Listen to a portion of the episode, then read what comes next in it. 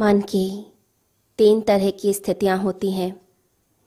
एक स्थिति है जिसके अंदर मन चंचल रहता है, इधर उधर भागता रहता है।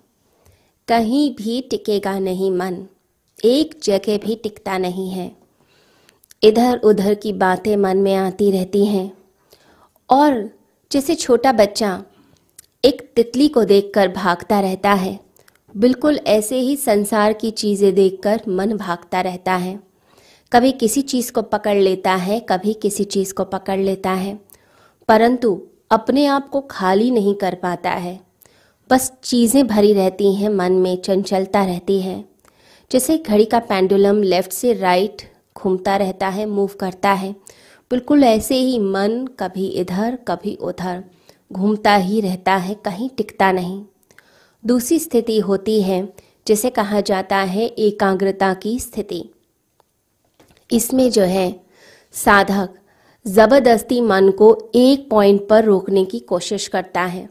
कहता है कि मैं मन को जाम कर दूँगा, मैं मन को टिका के छोड़ूँगा। एक ज़बरदस्ती चलती रहती है, एकाग्रता साधने की कोशिश रहती है, एक ही पॉइंट पर, एक ही बिंदु पर।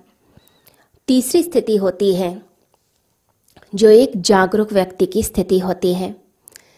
यह दोनों से ही अलग स्थिति है। वह जागरूक व्यक्ति कहता है कि मन ही चंचल होता है और मन ही एकाग्र होता है। परंतु मैं मन नहीं हूँ। मैं मन के पार एक चेतन तत्व हूँ। मैं आत्म तत्व हूँ। तो अपनी आत्मा में स्थिर रहना सीख जाता है। तो वहाँ पर दोनों स्थितियों का अभाव हो जाता है। ना ही चंचलता है, ना ही एकाग्रता। तो बड़ी ही अनूठी स्थिति हो जाती है, जो अपने आत्मा में स्थित हो जाते हैं, जिसे कहते हैं जितात मना कृष्ण कहते हैं, जिसने स्वयं को जीत लिया। तो वहाँ पर एकाग्रता जैसी स्थिरता होगी, वैसी शांति आ जाएगी। लेकिन चंचलता जैसी गति, वैसी गत्यात्मकता भी होती है, वैसी डायनमिज्म भी होती है, वैसी ही मूवमेंट भी होती है। तो दोनों चीज़ों का मिश्रण हो जाता है। तो जो शांति वहाँ आएगी, वो शांति, जीवंत शांति होती है। वो शांति मुर्दा घर की शांति नहीं होती। लोग शमशान की शांति ढूंढ रहे हैं, कोई आवाज़ ना हो, कोई कुछ ना करे। लेकिन एक व्यक्ति जो जागरूक है, वह अपने भीतर जीवंत शांति को लेकर आता है। कबीर कहते हैं, सोने घर का पाहुना। जैसे किसी बच्चे की आवाज़ आती है, रोता है। उसके बाद फिर वो आवाज़ विलीन हो जाती है और घर सोने का सोना रह जाता है। घर में मेहमान आता है और चला जाता है। घर वैसा का वैसा ही रह जाता है। तो हमने अपनी तरफ़ से ना तो कोई निमंत्रण दिया, ना ही निषेध किया। तो जागरूक व्यक्ति क्या करता है? ना ही अपनी तरफ़ से कुछ बुलाता है किसी को, ना ही उसका निषेध करता है, प्रतिरोध करता है। तो वह सिर्फ़ साक्षी है। वह क्या हो गया? विटनेस हो गया, साक्षी हो गया। तो चीज़ें आती और जाती रहती हैं, लेकिन वो कैसा है? वो अंदर से शून्य है, वो अंदर से बिल्कुल खाली है। तो ये जो स्थिति होती है, यह होती है भीतर के ठहराव की स्थिति। तो एक ठहराव, एक शांति हमारे भीतर आ जाती है। अब वो जो शांति है, वो जो शांति होती है, वो शांति मुर्दा शांति नहीं, जीवंत शांति है। तो एक अनूठा मिश्रण आ जाता है। अंदर से जीवंतता है, अंदर से गति भी है और शांति भी। ठहराव भी है, प्रवाह भी, दोनों चीज़ें होती हैं। तो एक परम क्रांति घटित हो जाती है कि आप बच्चे की तरह जीवंत हो जाते हैं। परम जीवन की उपलब्धि होती है, लेकिन साथ ही साथ जो शांति आती है, वो बिल्कुल जैसे गहन मृत्यु की शांति होती है जहाँ जीवन और मृत्यु का मिलन हो रहा है। वैसी शांति भी एक साधक को प्राप्त हो जाती है। तो यहाँ पर एकाग्रता जैसी स्थिरता है और चंचलता, जैसे कि नदी का प्रवाह, दोनों चीज़ें मिल गई। जब यह स्थिति आती है तो आप मन के पार चले जाते हैं, यानी जो संसार का द्वंद्व है, उसके आप पार चले गए, यानी मन समाप्त तो हो गया। अब ऐसे व्यक्ति जो है, जो अपनी आत्मा में स्थित हो गया है, जो चितात्मना है, वह व्यक्ति जो अपने भीतर आ गया, उसका लक्षण क्या होता है? ऐसा जो व्यक्ति होता है, वह जब पक्षी गीत गाते हैं तो उसका ध्यान जब उन पर जाता है तो वो उसमें आनंद लेने लग जाता है। जब पत्तों की सरसराहट होती है, उस आवाज़ में भी उसे आनंद महसूस होता है, वहाँ भी उसका ध्यान जाता है। जब नदी बहती है तो उसमें भी उसे आनंद आता है, उसकी आवाज़ से आनंद आता है। तो संसार की जितनी चीज़ें हैं, उन सब चीज़ों में फिर उसे आनंद आने लग जाता है, उसे मज़ा आने लग जाता है। हर ध्वनि पग ध्वनि है परमात्मा की ही। तो सब ध्वनियों में परमात्मा की गूंज उसे महसूस होती है। ध्यान का मतलब ये नहीं कि हम एक ही जगह अटक कर बैठ गए। नहीं, ध्यान तो हमें खोलता है। ध्यान यानी कि जागरण। एक जागरण आ जाता है, एक खुलापन आ जाता है हमारे अंदर।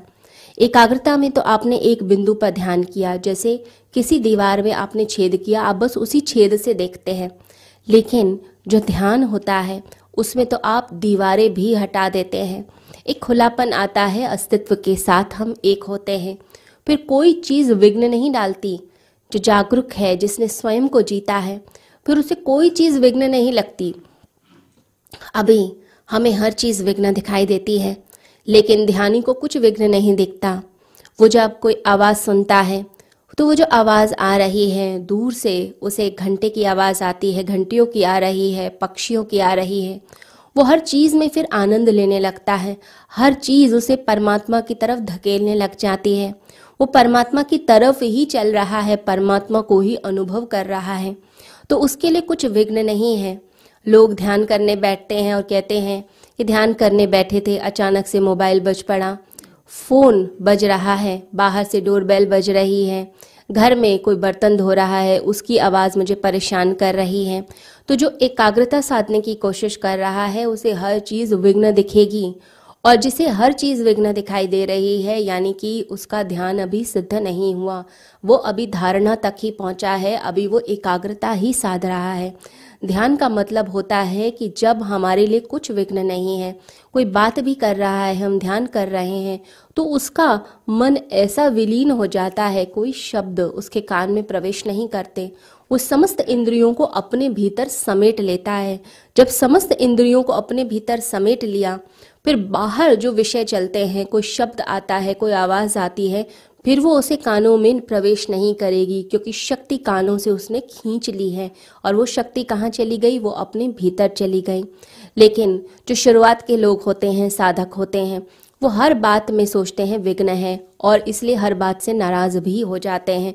क्रोध आने लगता है। जब हम कोई चीज़ की ज़बरदस्ती करते हैं तो क्रोध आएगा ही आएगा क्योंकि वो स्वाभाविक नहीं है और हम थक भी जाते हैं।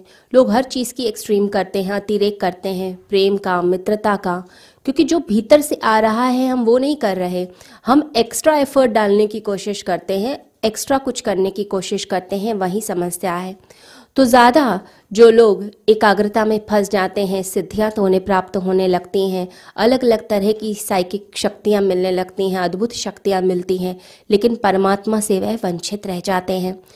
पतंजलि ने पूरा विभूति पाद लिखा कि कितनी कितनी तरह की सिद्धियाँ मिलती हैं एक तपस्वी को।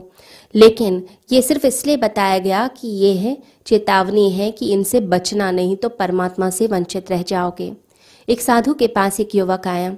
उसने बहुत दिनों तक साधना की, एकाग्रता साधी। अब एक दिन बस से जा रहा था तो उसने ऐसे ही किसी व्यक्ति की तरफ़ देखा और मन में भाव आया कि कहीं ये व्यक्ति गिर ना जाए। अब बस में बैठा हुआ है और व्यक्ति के लिए भाव किया और सच में वो व्यक्ति गिर गया। अब उसे अंदर से ये लगा कि कहीं मेरी वजह से तो नहीं हुआ, उसने दोबारा प्रयोग किया। तो दोबारा भी व्यक्ति गिर गया। तीसरी बार तीसरे व्यक्ति पर प्रयोग किया। अब वह व्यक्ति तो बिल्कुल संभल कर बैठा था, कोई गिरने की गुंजाइश नहीं थी, फिर भी गिर गया। अब उसे लगा कि मेरे अंदर अद्भुत शक्ति आ गई, भागा साधु के पास। साधु से कहा कि शक्ति आ रही है तो साधु ने कहा कि तुम्हें क्या लगता है? कहता है, इस शक्ति का प्रयोग सेवा में करूँगा। तो साधु ने कहा, मन की बात बता कि मन में पहला भाव क्या आया था? उसने कहा, जब मुझे लगा ये शक्ति आ रही है तो मन में यह भाव आया कि मेरे अंदर तो सिद्धि आ गई, अब तो मैं पहुँच ही गया। मेरे अंदर एक गर्व की भावना आई एक प्राउड की भावना आई। तो साधु ने कहा, जिसके अंदर अहंकार है, पहली बात याद रखो, वो सेवा कर ही नहीं सकता। मन चालबाजियाँ करता है, धर्म के नाम पर, सत्य के नाम पर, और उलझा देता है, तू परमात्मा से वंचित रह जाएगा। ये सब छोड़, प्रदर्शन छोड़, और अपने भीतर उतरने की कोशिश कर। यहीं पर गुरु की महिमा शुरू होती है। वो आपको कहता है कि बाहर के उलझनों में मत फंसो, ये अंतिम पड़ाव है। तुम अपने भीतर, अपने अंदर की आत्मा तक पहुंचो। वहीं पर गुरु आपकी रक्षा करते हैं कि कहीं सिद्धि का अहंकार ना आ जाए।